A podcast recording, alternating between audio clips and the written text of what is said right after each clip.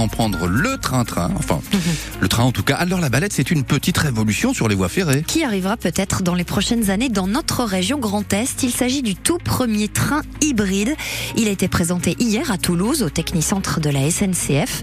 Une rame diesel existante qui a été modifiée par l'entreprise Alstom. Deux des quatre moteurs diesel ont été remplacés par des batteries qui se rechargent au fur et à mesure quand le train roule. Au final, l'autonomie reste la même et les essais réalisés avec le prototype sont plutôt concluants. Écoutez Caïs Albouchi, c'est le directeur de projet chez Alstom. Le train est à la base équipé de quatre packs diesel qui eux-mêmes génèrent de l'électricité sur un train pour alimenter les moteurs électriques.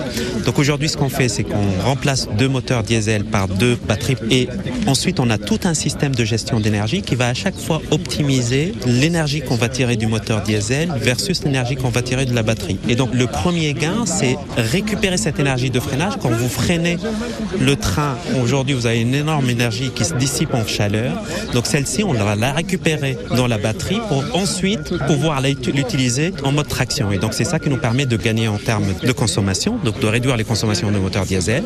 Et puis ça a un deuxième avantage, c'est que dans certaines zones, quand on ne veut pas démarrer le moteur diesel, par exemple quand on est en train de traverser des zones urbaines denses, on peut arrêter le moteur diesel et faire 100% de batterie. Et le coût de ce projet de train hybride est de 17 millions d'euros. Notez que la SNCF et les constructeurs prévoient aussi un train 100% batterie d'ici la fin 2024. Alors c'est chouette, hein, c'est le progrès, mais en même temps on n'aura plus le tchou tchou. Ah, hein ça se perd, hein. on, l'a déjà beaucoup moins, mais oui, c'est vrai. Bon, c'est le môme que je suis resté qui dit ça.